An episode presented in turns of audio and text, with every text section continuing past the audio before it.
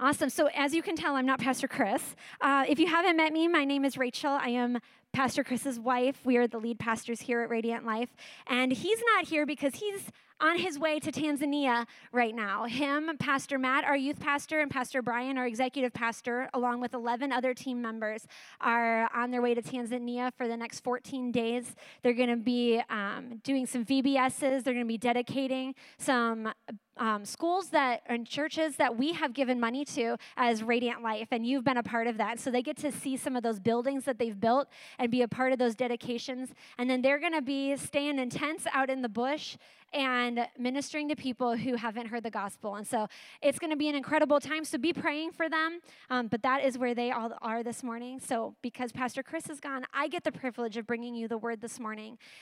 And I have a word that God, I feel, has been laying on my heart over the last couple of months, really a word that has been challenging me as a leader, been challenging me as a Christian, been challenging me as a, a worship leader um, in a lot of different ways. And that is about the topic of praise. And so today we're going to be looking a little bit at praise. But first, I want to ask you a question. So, you know, we all have like foods and stuff that we like and dislike, right? I really love food. Um, it's bad because every once in a while I'm like, oh, I should eat better. And then almost always, then I'm tempted with like this ice cream sale. And then I'm like, I bought ice cream and now I eat ice cream every night. It's how it happens. So, like, I cannot buy ice cream and have it in the house. So, anyway, I love food. One food I do not like would be a lima bean. Like, I like most vegetables, but lima beans, I just cannot do. And maybe I don't like edamame either because apparently that's what is in this fried rice I can buy from Costco. And I always pick them out and I'm like, I don't like these lima beans. And someone told me the other day, they're like, that's not a lima bean, it's edamame. So I'm like, well, maybe I don't like that either. So if it's lima bean like, I don't like it. But I do like most vegetables. One vegetable that I do like would be the pea. Peas, a pea. I don't know. How many of you like peas? A lot of you, you know, you're like indifferent. It's fine, you know, whatever. Okay, so my mom growing up, we would eat barbecue ribs. Um, my mom makes amazing, she makes amazing food in general, but she made really, really good barbecue ribs. Like they're slow roasted and they just fall off the bone. There's like no, you know, caveman in your eating of the ribs that my mom makes. You just like get to eat them. And so thankfully, she has taught me how to make them, and I love them, and now I can enjoy them, even though I don't have her cooking them for me all the time. If you want some, then sometime, you know, I'll have you over and you can have some of my mom's barbecue ribs. But my mom always had two different kinds of sides when she would make ribs. She would do mashed potatoes, and the only way to really do mashed potatoes well is by putting, you know, the butter in it and letting it be like this pool of butter, and then using seasoning salt. We didn't use salt and pepper, we used seasoning salt. And then she would have the last side would always be peas. And they weren't any pea, it had to be the little teeny canned peas with then cooked and with butter. I don't know why that's what my mom did, but now in my mind, whenever I think of barbecue ribs, I have to have mashed potatoes and peas, canned peas. It just takes me back. My oldest daughter, she likes peas. Um, I re- remember specifically one time I was headed to the grocery store and I was like, hey, does anybody need anything from the store? You know, I do that every time I go. Everyone always says no. And then they either are like, ah, oh, why didn't you buy this? I really wanted it. Or, hey, mom, we're actually out of these 10 things. And I'm like, I asked you what you wanted and you didn't tell me what we needed. So, anyway, then we don't have it. And then everyone's like cranky. And I'm like, well, I asked. This time, though, my daughter was like, Yeah, I want something. I'm like, Okay, what is it? She said, I would like frozen peas. I'm like, What do you want frozen peas for? I'm like, What meal are you making? She's like, No, I want to just eat them frozen. I'm like, You want to eat frozen peas? Okay. Um, now, as a parent, I mean, I guess it could be worse, right? She could be asking for candy or cookies or potato chips. Instead, she asked for frozen peas. I'm like, it's cheap, it's healthy. So, sure. So, sure enough, I take them home, and there she is, just sitting on the couch popping frozen peas. I don't know. It's crazy. You could try it. Maybe you like it too. But she loves it. I'm not talking, however, about peas today. You might have been wondering where I was going, but I am going to talk about some peas that I see in the Bible when it comes to the power of our praise. There is power in our praise. And today we're going to be looking at a story in the Old Testament that helps us see what power praise really has in our lives. We're going to be in Second Chronicles chapter 20 today. And we're going to jump around a little bit in there. But we're going to be starting today in verse 1. It says in verse 1 and 2 After this, the Moabites and Ammonites, and with them some of the Meunites, came against Jehoshaphat for battle. Some men came and told Jehoshaphat, Behold, or a great multitude is coming against you from Edom, from beyond the sea, and behold, they are in Hazazon Tamar, that is En Gedi. We're going to pause there for a minute because I want to show you something, set you up a little bit about what was happening in here. So, the last time that Jehoshaphat had been in battle, he's just been told right now that there is an imminent battle, that there are hostile enemies against him. But the last time that he fought a battle, a couple things happened. One, he nearly died. They almost, he almost didn't make it out of that battle. And also, he had found himself in a place where he had at one point been serving the Lord. He was following God. He was a king who, who believed in God. And he somehow found himself allied with a king who did not serve the Lord. Now, this king, he was seeking the truth or seeking prophecy from people to see what should we do. So they, this king of Israel had been put in a battle. He was in the middle of a battle and he saw it, what should we do. He had prophets telling him, You'll be fine. It's going to be fine. You should go up. You should attack the enemy. All will be good. But he had one prophet who wouldn't tell him that. This prophet was telling him, No, you should not go. That is not what God has for you to do. And because he had believed that this prophet just never had anything good to say to him or say about him, he didn't believe this prophet. He chose to believe these other prophets, and these other prophets had actually had a spirit of lying put on them. And so they were telling him that it would be safe and it would be fine, when in fact it wasn't. This king wasn't serving the Lord. He chose to go with the prophets who were lying to him and went with, sure, it'll be fine. And King Jehoshaphat went along right along with it. So he had chose to put himself with somebody who wasn't following God, and he went into battle. And what happened was the king of Israel, he died. He was injured and then eventually died, and King Jehoshaphat almost did. And they almost lost that battle. But at one point in there, he cried out to God and returned to the Lord and came back to him, and the Lord spared him and the Lord protected him.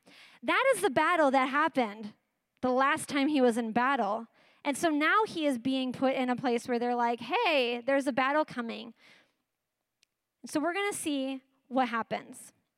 As we continue on in verse 3, it says, Then Jehoshaphat was afraid and set his face to seek the Lord and proclaimed a fast throughout all Judah. Okay, so I already mentioned that I like food. Can you imagine? Like, the first thing that he does when he's faced with a battle is to say, Huh, maybe we should just not eat. Like, I don't know about you, but when I am stressed, we have the tendency to turn towards food, right? We're like, hey, let me just eat this whole thing of ice cream, or let me just sit and eat this whole bag of potato chips. And you don't even realize you're doing it, but it's because, like, you're stressed and there's something happening and it's just crazy and chaotic, right? King Jehoshaphat was like, no, there's a battle coming. I am going to turn my face to the Lord and we are going to fast. So it's not because prayer and fasting, though, really is what does the work. It's not what makes us worthy to pray and to fast. It doesn't change, it doesn't make us more worthy to receive a blessing from God. It doesn't make it where God's just going to do what we want. But what prayer and fasting does is it draws us closer to the heart of God. And Jehoshaphat had recognized that he needed to be close to the Lord in the midst of this battle because he didn't know what to do. He needed to know what to do. And he knew that that would come through being close to the Lord. It puts us more in line with his power.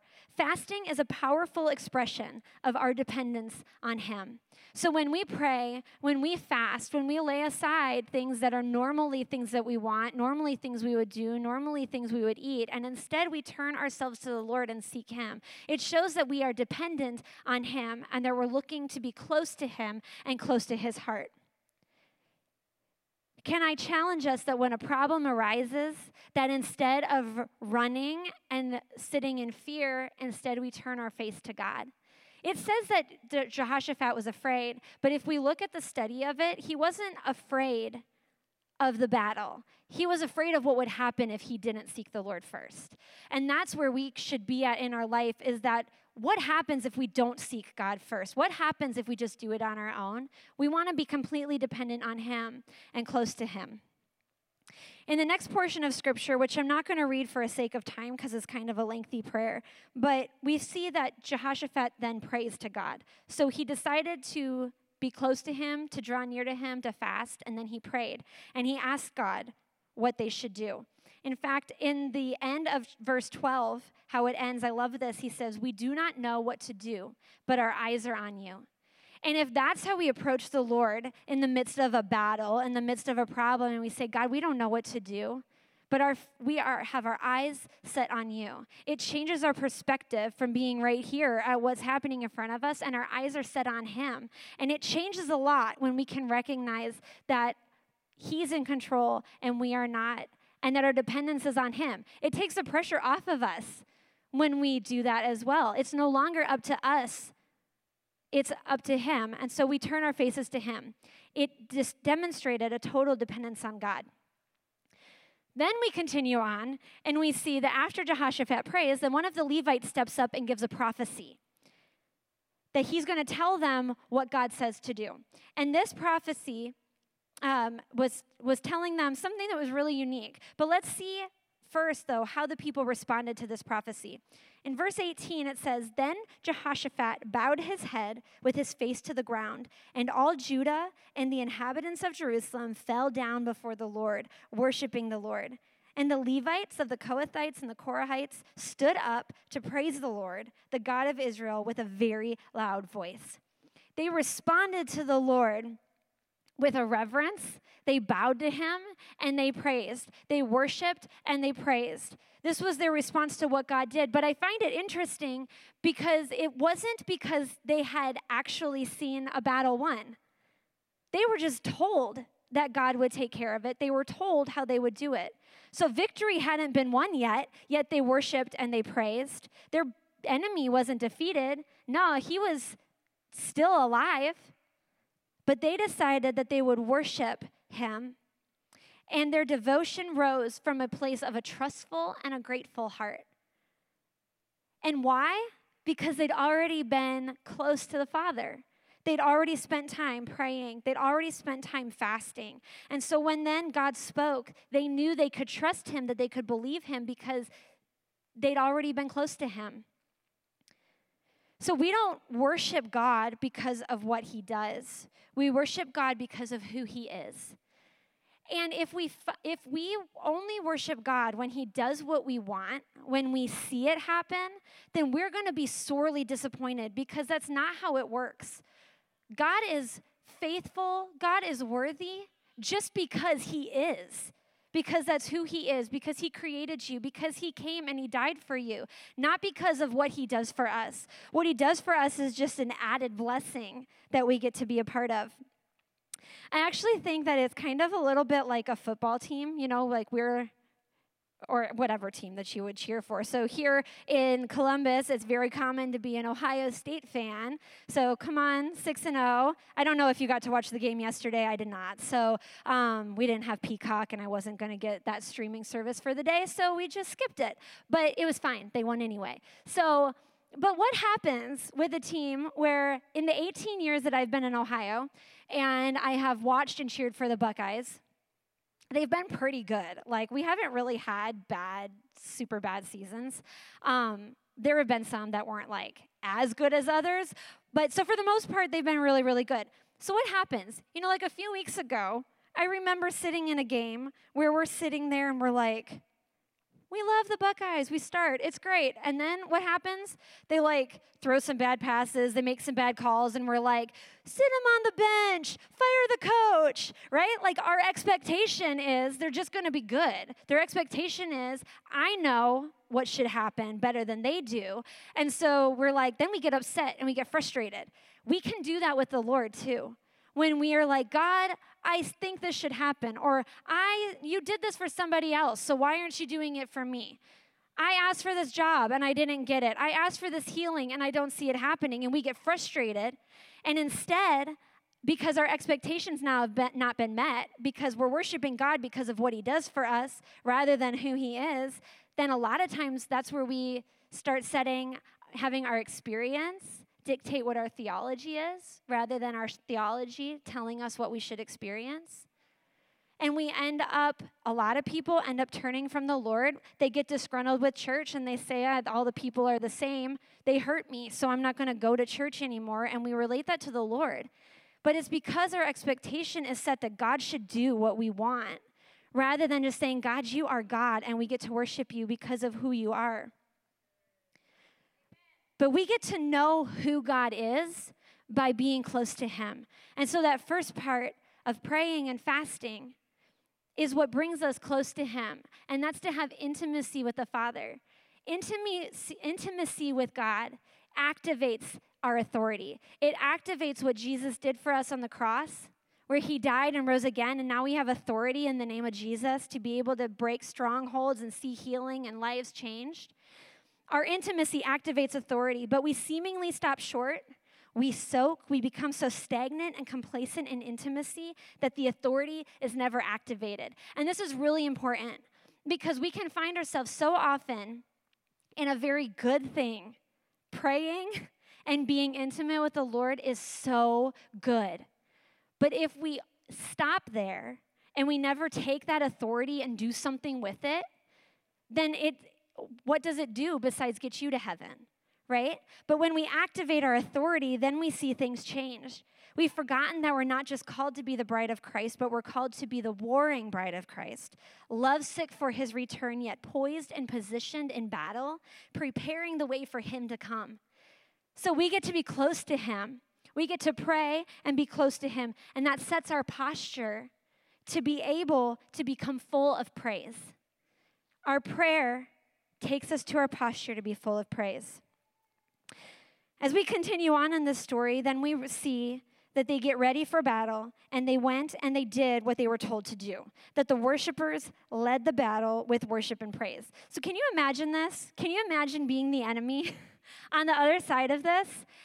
And they see this like group of people from Judah that are like, we're gonna go into battle. And instead of like coming at them with their swords and their shields and like being what you would consider to be where strength was, they instead had these worshipers and people praising in the front lines. Like, I don't know, I can just imagine people like skipping and like praising the Lord. And they'd be like sitting there, like, what are these goofballs doing? Like, how are they gonna win?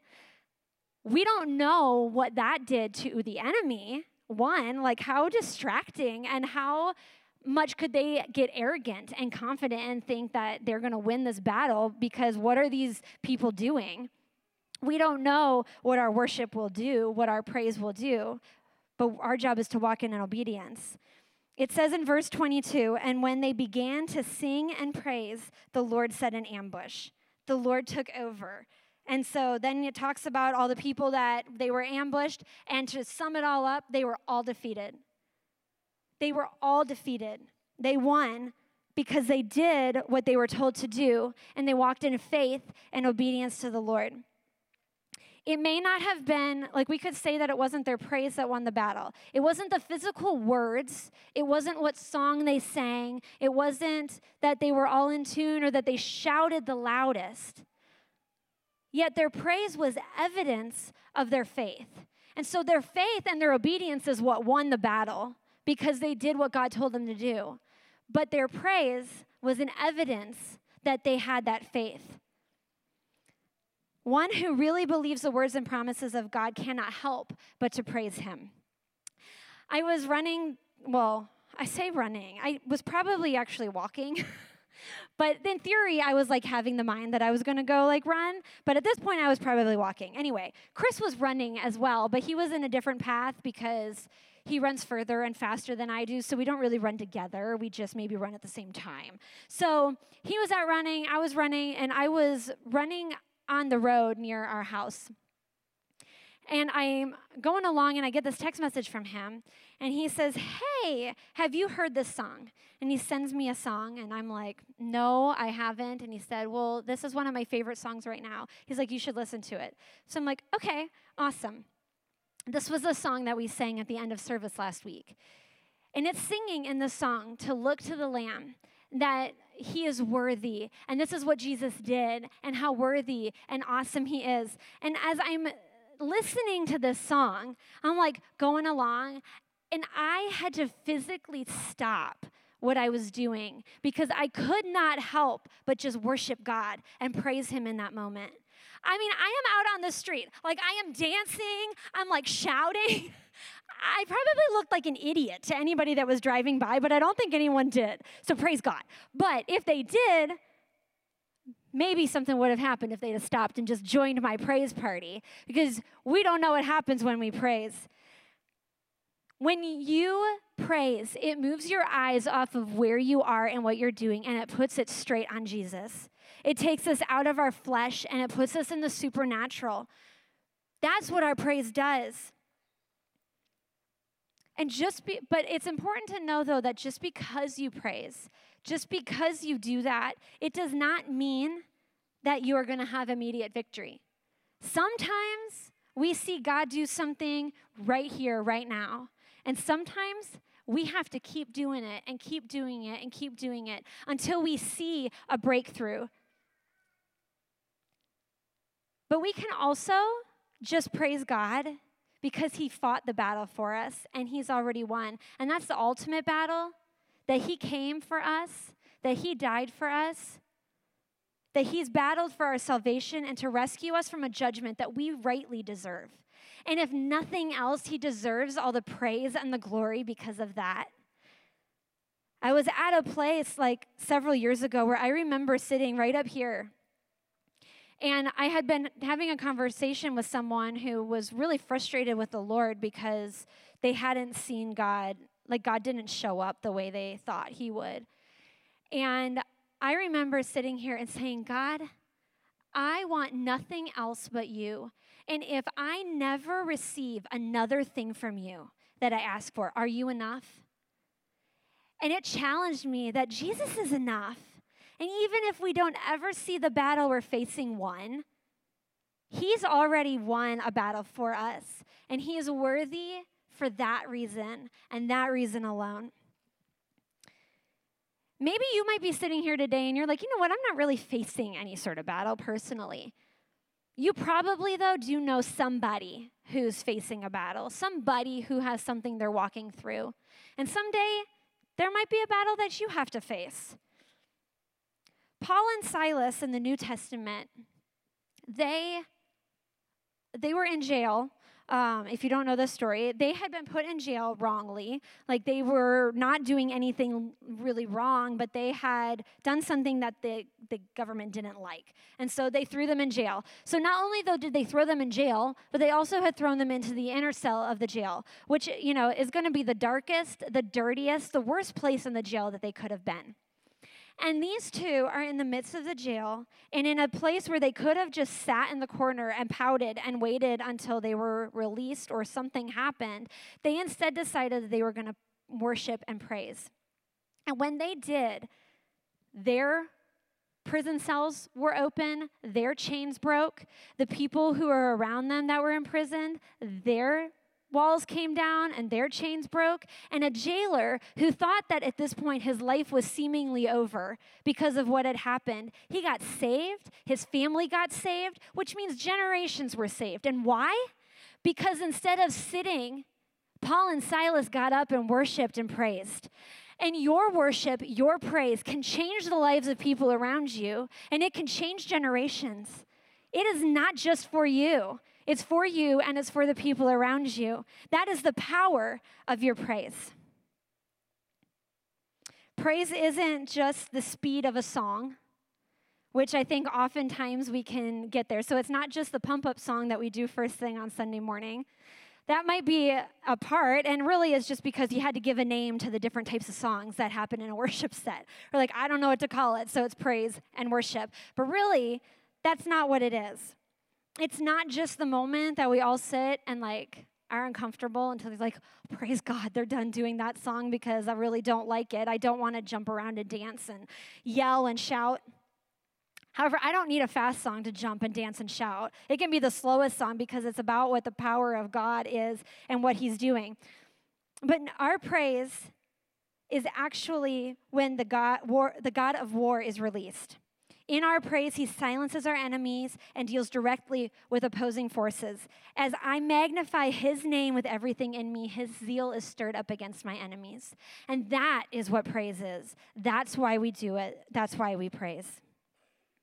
The American church as a whole, I'm not talking about just like the church building, so what happens on a Sunday morning, but just the people of the church as a whole have, we've kind of abandoned our post and we've abandoned what God has set in His Word for us to do.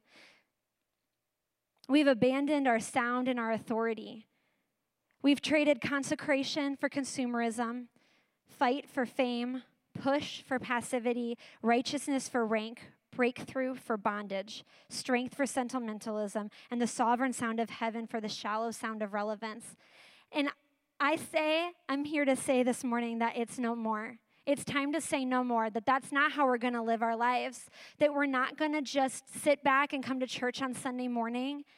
It's fine. We see that it's fine that we can just be intimate with the Lord, but there's more for us. There's more for the church. There's more for our city and for our country. And it's going to take us not just resigning ourselves to the fact that this is just the way it is. I guess that's how it's going to be for the rest of my life. So I'm just going to sit back. No, we're going to keep believing. We might not see our healing yet. We might not see our breakthrough yet, but we're going to keep pushing and keep believing because that's what God says to do. We might have barely made it before, but we're still holding on. We may have a problem in front of us, but God said to pray he said to fast, he said to praise. So that's what I'm going to do. I'm going to believe for greater things. So, what do we do? I'm not going to ask you to come up front this morning, and I'm like, naturally, you would think, well, let's just put on, you know, the song praise, and we're just going to like praise the Lord. We're going to jump around and dance. I'm not going to do that because I, I want this to be something that you take home and you put in your heart and say, God, what is it that I can do? What should I be challenged in? What more could I do to see? What is going on in my life that maybe I need to give to you? That I need to set my eyes on you? That I could give up? That I could do more? So, what I'm going to ask is for three things. Would you commit over the next 14 days? This takes us from now until the 29th for our altar revival service. Would you, for the next 14 days, one, pray? Pray for our Tanzania missions team because they're not here, but they're in Tanzania doing this very thing. They're bringing the gospel to people who do not know Jesus. They're going to worship, they're going to pray, they're going to praise, they're going to see people come to know Him, and they're also going to have, like, their lives are going to be changed while they're over there. So, would we pray for them? If we can do that, and let's also then pray for our altar of revival service on the 29th. I truly believe that there is going to be lives changed, made whole, and healed in the name of Jesus on the 29th. We are going to see those things, but it comes when the church steps up and says, I'm not just going to show up. We're going to activate that authority that God has given us. So let's pray for the team and let's pray for the service. Secondly, would you fast? This is a big ask because that's not natural for us as as humans. I'm not asking you don't have to do the whole 14 days. You can if you want, if there's something you feel that you could give up just to show your dependence on the Lord. But would you, if you could do the whole time, or you could do a day, or you could do a meal, you could do something, would you ask the Lord what it would be that He would ask you to give up during this time? To show your total dependence on God and to believe for greater things. So we're going to pray, we're going to fast, and thirdly, we're going to praise. And I am talking not just coming to church next Sunday morning ready to praise. Please do that because it's so much fun. Uh, you, it might make you feel uncomfortable, but we're not here to be comfortable. We're here to serve the Lord and to worship Him. And it might make someone around you uncomfortable, but let's do it. Let's go after him. But would you do this? Can you give like five minutes a day at your home praising God? I mean, you could do it in your shower, you could do it in your car, you can do it while you're out on a run, or you can do it right in your living room, whatever it might be. But would you take time to physically praise the Lord? It says in Isaiah 61, it talks about putting on the garment of praise. That our praise is something we put on, which means it's actually something that should be seen. It should be seen, it should be heard. So people should know by looking at you that you are praising the Lord. And so, would you do that? Just spend some time, and this is what it will do for you it's going to lift your spirit, it'll help you sense the presence of God, it will enlarge your perception of God, reveal solutions that you can't see. It'll help you remember God's blessing. It enlists protection, it breaks chains, and it opens doors. And I believe, because the word says it, that if you will take the time to praise, you are going to see something different and you will look different. It's going to be noticeable. And so, if you do these three things, then man, what is going to happen? I mean, I don't even know what's going to happen next Sunday if you start this. So be prepared next Sunday. Who knows what God's going to do? But then, because we're believing and praying for what's going to happen on the 29th, let's be doing that and let's see what God is going to do in our lives. I believe that we're going to see a move of God. So, could you just stand up all across this room? Before I pray for you, I want to ask first because this is great, but we can't be we can't even start the process of being intimate with the Lord until we know him, until we're close to until we have returned to him or know him for the first time. And if you're in the room this morning and you don't know this God, this Jesus that we talk about, or maybe you have aligned yourself with people or things that aren't of the Lord, and you need to return to Him today so that you can have this intimacy with God, so that you can activate the authority that you have to fight these battles and to, to stand in Him. Then I'm to ask you, I'm not to ask everybody to bow their heads because this is, we're to be bold because we want to be bold for Jesus. And so if that is you today, I just, I don't want to go any further without asking if you're here today and you need that for the first time or you need to return to God in some way, would you just lift your hand across this room so that I can be praying for you? Awesome. Awesome. All right. For the rest of you, would you just lift your hands all across this room if you are willing to pray about committing to these three things over these next two weeks? that you would say, I'll do that.